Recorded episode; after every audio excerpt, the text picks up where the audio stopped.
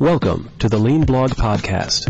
Visit our website at www.leanblog.org. Now, here's your host, Mark Graban. Hi, this is Mark Graban. Welcome to episode 149 of the podcast for May 31st, 2012. My guest today is Dr. Gregory Jacobson. He is the co founder and CEO of KaiNexus, a startup technology company. And I've been involved, I've been part of the management team at KaiNexus for the past year, so I want to state that conflict of interest right up front. But we're really going to be talking about Greg's early experiences with Kaizen in emergency medicine settings, more so than we're talking about the company or software in this episode. Um, Greg attended Baylor College of Medicine from 1997 to 2001, and then he later completed a residency in emergency medicine at Vanderbilt University Medical Center, where he stayed on as a faculty member. And starting in 2004, he started doing work um, applying Kaizen principles um, creating um, a, a, basic software tool at Vanderbilt that ultimately led to the founding of KaiNexus. Um, he's the co-author of a published article called Kaizen: A Method of Process Improvement in the Emergency Department that was in the journal Academic Emergency Medicine. And if you want to learn more about our company, you can go to www.kainexus.com or you can go to www.makingimprovementeasier.com uh, which we think ironically is easier to spell, and that will get you to the front page of our company site. So as always, I want to thank you for listening. If you want to comment or want more details, you can also go to leanblog.org slash 149. Well, Greg, it's a pleasure to have you on the podcast today. Thanks for taking time to talk. Thanks for inviting me. So we're going to talk a lot today about your use of um, you know the Kaizen methodology in healthcare. Um, if you can first um, introduce yourself and your professional background for the listeners. Yeah, I'm a I'm an emergency medicine physician. Um, graduated and practiced at Vanderbilt Emergency Medicine Department in Nashville, Tennessee. And in that time, got interested in, in Kaizen and Lean, and have co-founded and am the CEO of a company uh, called KaiNexus. And you know, it's it's always interesting to me when people from a medical background or any healthcare professionals really get introduced to Kaizen or Lean. Um, so, can you tell the story about how you even first got exposed to these ideas? When I finished my residency and started um, at the faculty position at Vanderbilt, uh, the chairman of the department, Dr. Corey Slovis, handed me Masaaki Imai's uh, formidable book Kaizen that uh, came out in the mid 80s that introduced many of these concepts for the mm-hmm. first time to the Western world. And that really kicked things off for, for me getting exposed to Kaizen. And so, I mean, why, why did he give you the book? I mean, it seems like it's just kind of like, you know, wow, out of the blue, here's a book written by, um, you know, a Japanese author. Um, you know, how, I mean, how did that come to be? Yeah, I was always the, the resident that was questioning really processes type things. I didn't understand that they were processes, but I would always ask, why are we doing it this way? Wouldn't it be more efficient if we did it this way? And so he recognized that you know the nature of um, who I was. I was always looking for little ways to improve, and he really felt that um, kaizen was a, a great um, underlying principle in architecture for, for taking this in a very formalistic way we were looking for ways to train our residents to to take formalized improvement methodologies into their future practices. So he handed me the book, and I took it from there. Yeah, it's, it's good that he would give you that book. Um, a lot of health organizations, you would have been considered a pain in the neck, right? You're yeah, asking it, asking too many questions about things. It's uh, it, it's it's fortunate I was in a in a department that was uh, um, really trying to foster a culture of constantly being better because um, it, as we know, we're so busy in healthcare that sometimes we, we lose sight of the big picture and we're just trying to fight the little fires. So, yeah, it's uh, it's it's fortunate. Yeah. So, what was it? Um, you know, so you read Mr. Imai's book, and I'm you know uh, grateful for for his work and his contribution. Um, you know, for my own career and work. I mean, what was it in in the book? The things that um, jumped out or resonated with you that would be applicable where you were in the emergency department? So I was reading the book. You know, obviously that book is it's not geared towards healthcare. Right. It's very manufacturing based and focused. But I'm a conceptual thinker in general. So as I was reading the book, I couldn't help but realize that many of the same underlying principles of you know very complex systems, uh, highly you know either trained or educated people, you know work on things like cars, and, and all those things are, are exactly in healthcare. So I started to, to, to realize that you know, if I was going to train and teach residents in this, I needed to distill the book down to about 12 or 13 principles. And I distilled mm-hmm. it down to things that just made sense. For example, you know, decreasing variability in the system and giving uh, the workers the, the, the power to change their workplace um, because they're the expert in what they do. So those are a couple of uh, examples of, of the points I try to take from uh, teachings and apply them into healthcare. All right. So, how did you get started with Kaizen in terms of taking action yourself, educating colleagues? Where, where did you start? So, I realized that the, one of the fundamental pillars of Kaizen program um, is that that you need a suggestion-based system. You know, one, people need to be educated on the principles, and two, you need an actionable suggestion-based system. Um, so, we were at that time we were in it was two emergency departments. We had an adult side and a ped side. Um, the adult side alone has 55 beds in it. There's, you know, sometimes four or five attendings, eight, nine residents, 20, 30 nurses. So we really have a, a pretty large department, mm-hmm. very fragmented in terms of um, we're obviously an emergency departments 24 hours, seven days a week. And um, the space is also, you know, um, pretty large. So I realized underlying a lot of the problems was this huge communication hmm. barriers that exist within departments as well as uh, between departments. So my first thought was where would I even you know put a physical suggestion box or put the forms in. We at that time were doing a whole bunch of stuff with computers. Vanderbilt was on computer order entry back in 2001 the emergency department by 2004 was almost completely computerized. So, looking at the computer as uh, developing um, the process and developing a communication tool just made sense. And that's it's funny you mentioned suggestion boxes because I mean I know we've talked about this a lot. How you know the Kaizen model is very different from a suggestion box. Um, mm-hmm. You know, the, one of the things you know, I've seen is problematic is that you know, somebody drops something in the suggestion box and they're like, "Yep, yep, my work is done." You know, they wash their hands of the of the idea, or the organization you know has taken ownership of that idea from them. That suggestions are something that you know they are supposed to do, whether they is you know the managers or, or some other department. Um, so I'm, I'm curious to hear your thoughts on you know in practice there at Vanderbilt. How is Kaizen different from the way people might view traditional suggestion boxes?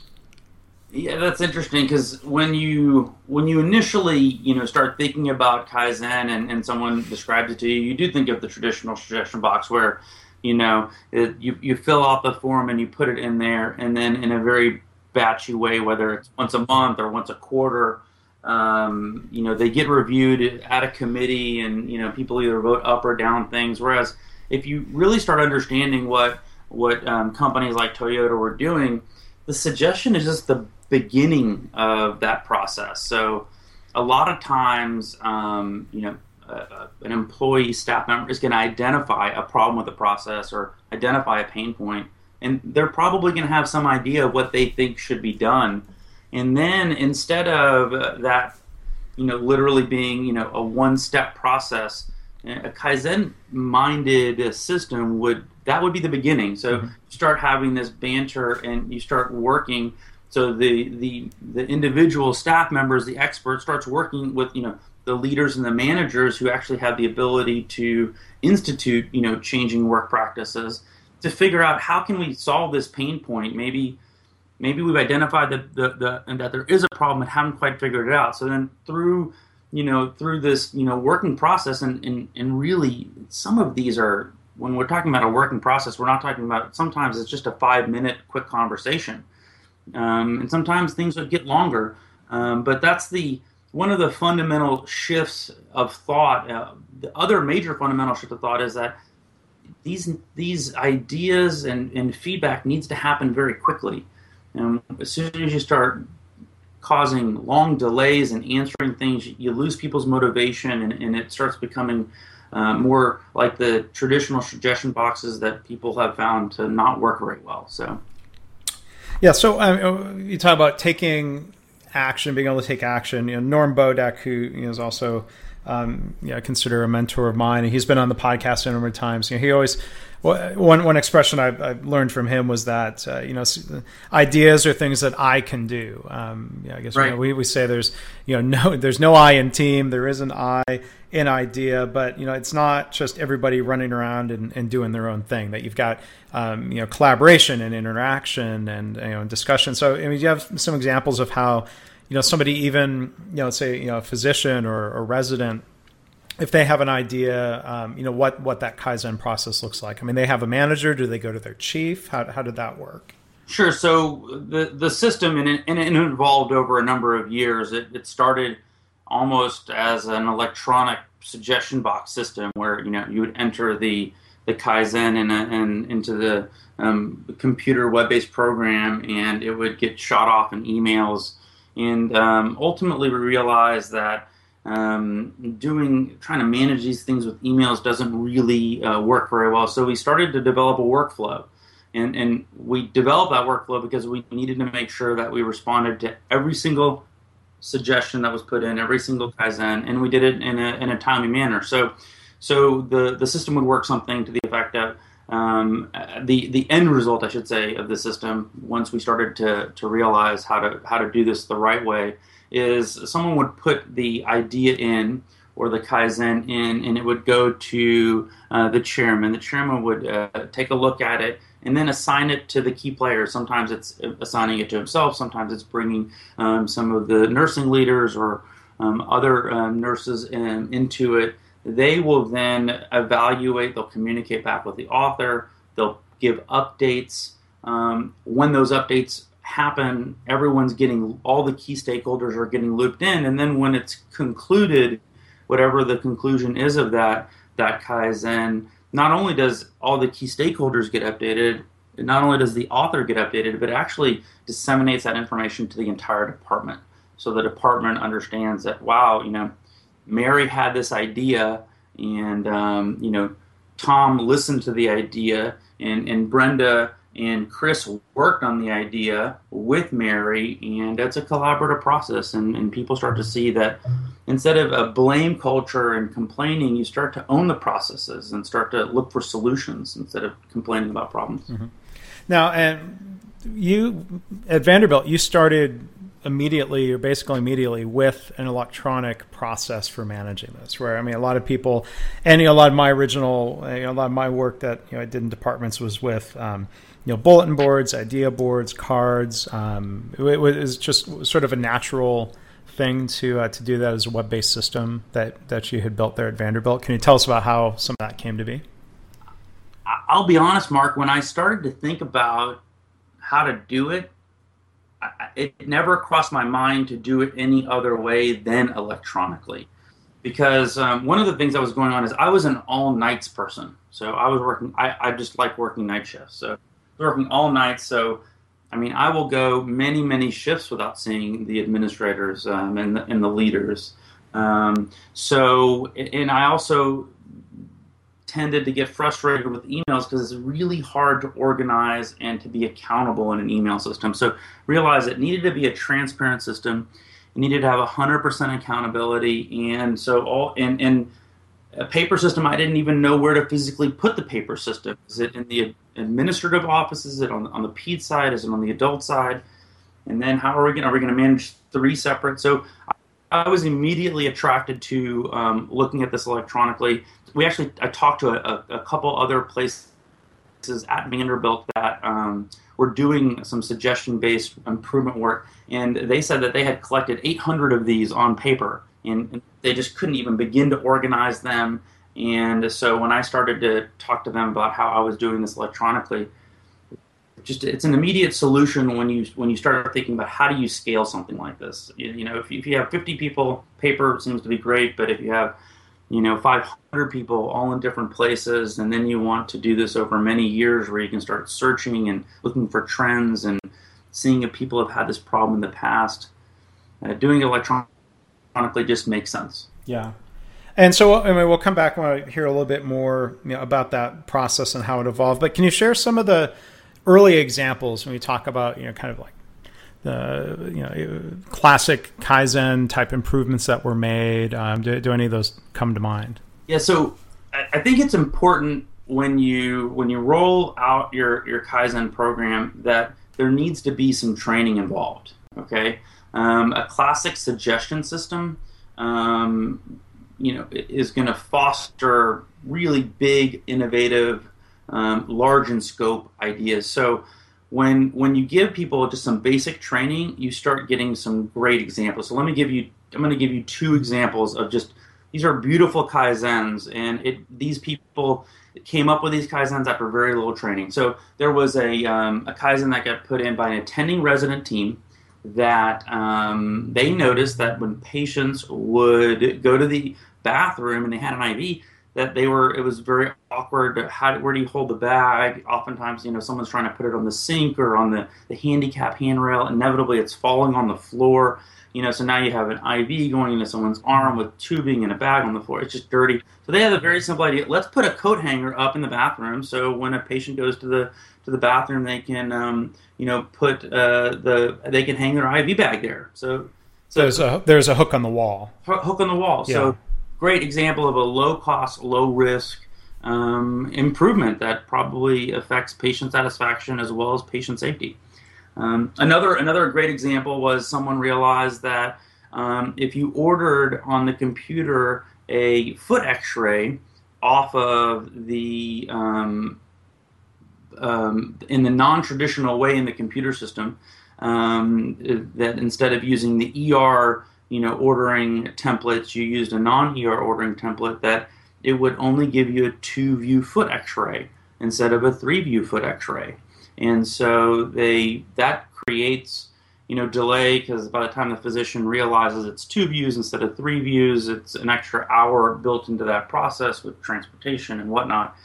It's another great example of someone noticing something that probably that you know department leader or um, administrator isn't going to pick up on that, but would yeah. love to fix that problem. You know. Well, I mean, that's the, when you talk about. Um, I don't even know the diff, the first difference between a two view and a three view X-ray, other than you know, there's one view more. I guess that's better, but you know, that just goes to show why.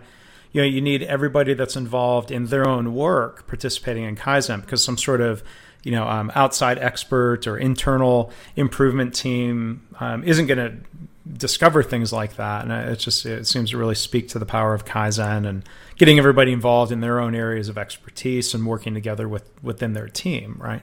Absolutely. And it, I think the key is is that if you give everyone a stake in the game, you know, inherently people want to make things more efficient. They want to have a, a stress-free workplace. They want to provide great patient care to people. And if you, you bring them to the table to say, hey, let's improve this, um, amazing things can happen. Yeah. So you know that idea. I, I, think to, to people like you and me and a lot of listeners, um, you know, improvement, wanting to participate in improvement is something that we're we're accustomed to and we're excited by. Um, but you know, we, we often get a lot of questions people ask, you know, especially well, how do we engage physicians in lean, or how do we engage them in kaizen? And you know, I, I learned early on when when we first started talking that you know you had started with uh, the doctors.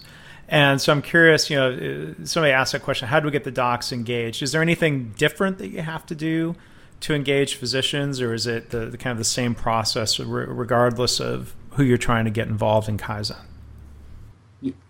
I think that the things that um, detract doctors are things that are complicated that's going to take a lot of time.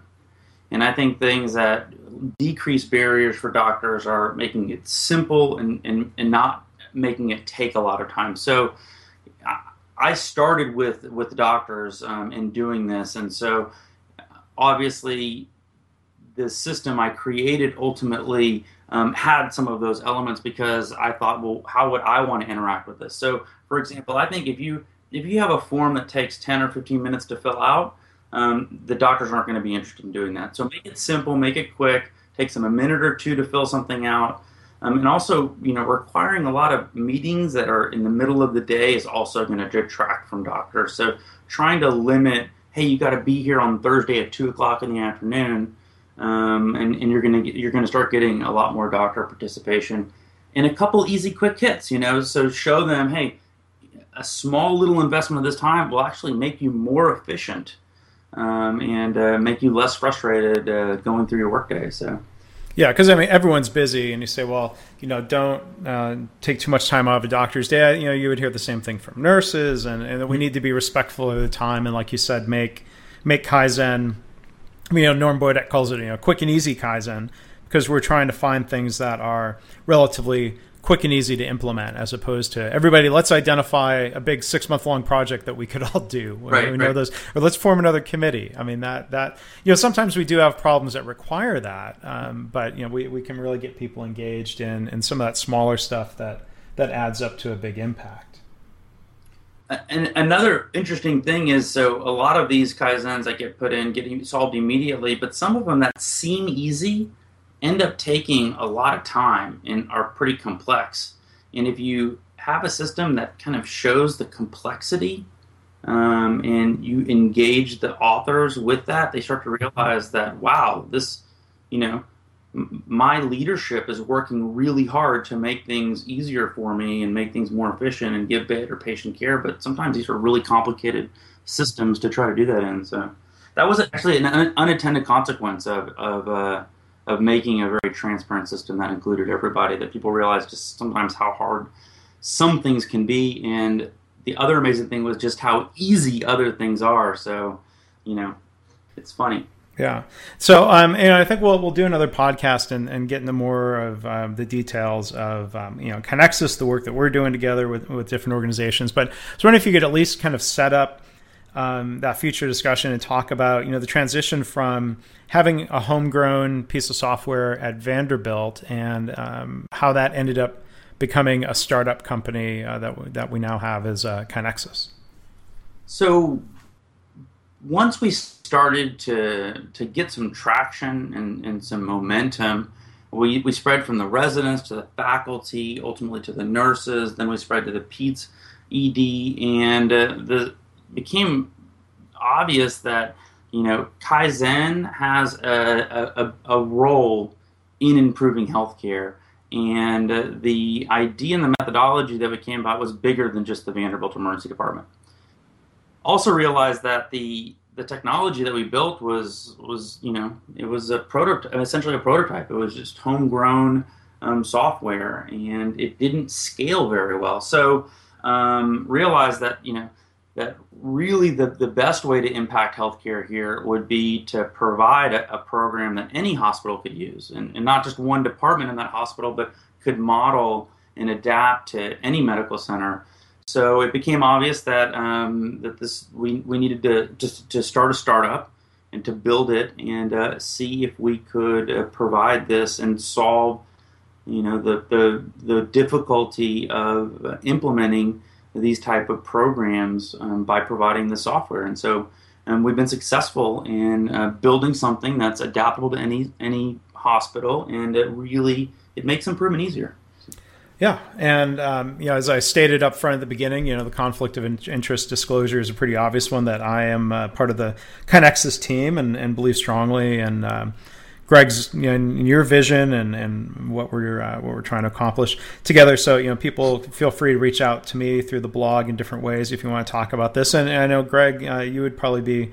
Uh, I know you'd be more than um, happy to talk to people. How can they reach you uh, if you want to share some of that uh, contact info and how they can find you on the web and email places like that? So our, our web address is kainexus.com, and that's spelled K A I nexus.com. And and uh, so let me just jump in and reminded we did a kaizen for the listeners uh, around our, uh, our, URL because you know KaiNexus is short, but like Greg had to spell it. You can also go to makingimprovementeasier.com, which is more to type out, but uh, we don't we don't have to spell it for you. So that's one of our kaizens. But I'm sorry, go on with uh, with contact info. Yeah. So there's there's really a ton of information on our website. Um, you can actually reach me directly at greg at kainexus.com. So just G R E G at kainexus.com. Be happy to answer any questions. Um, we can uh, do a, a, live demo um, very easily from your office. So um, excited about this, and, and guess my, my, my some of my parting words, Mark, would be, you know, Kaizen doesn't have to be complicated, and whether you decide to, to use an electronic system or a paper system, there's really there's no better time to start doing this type of work than now. So please take a look at this uh, these concepts in general. I think uh, I think they're going to be a big part of uh, getting healthcare to where it needs to be. Well, great, and uh, thank you, Greg, for uh, your hard work and, and leadership um, on this topic, trying to help uh, continuing, um, you know, spread spreading kaizen and, and con- improvement um, throughout healthcare. So, thanks for joining us here on the podcast. Thanks for having me, Mark. Thanks for listening. This has been the Lean Blog Podcast. For lean news and commentary updated daily, visit www.leanblog.org. If you have any questions or comments about this podcast, email mark at leanpodcast at gmail.com.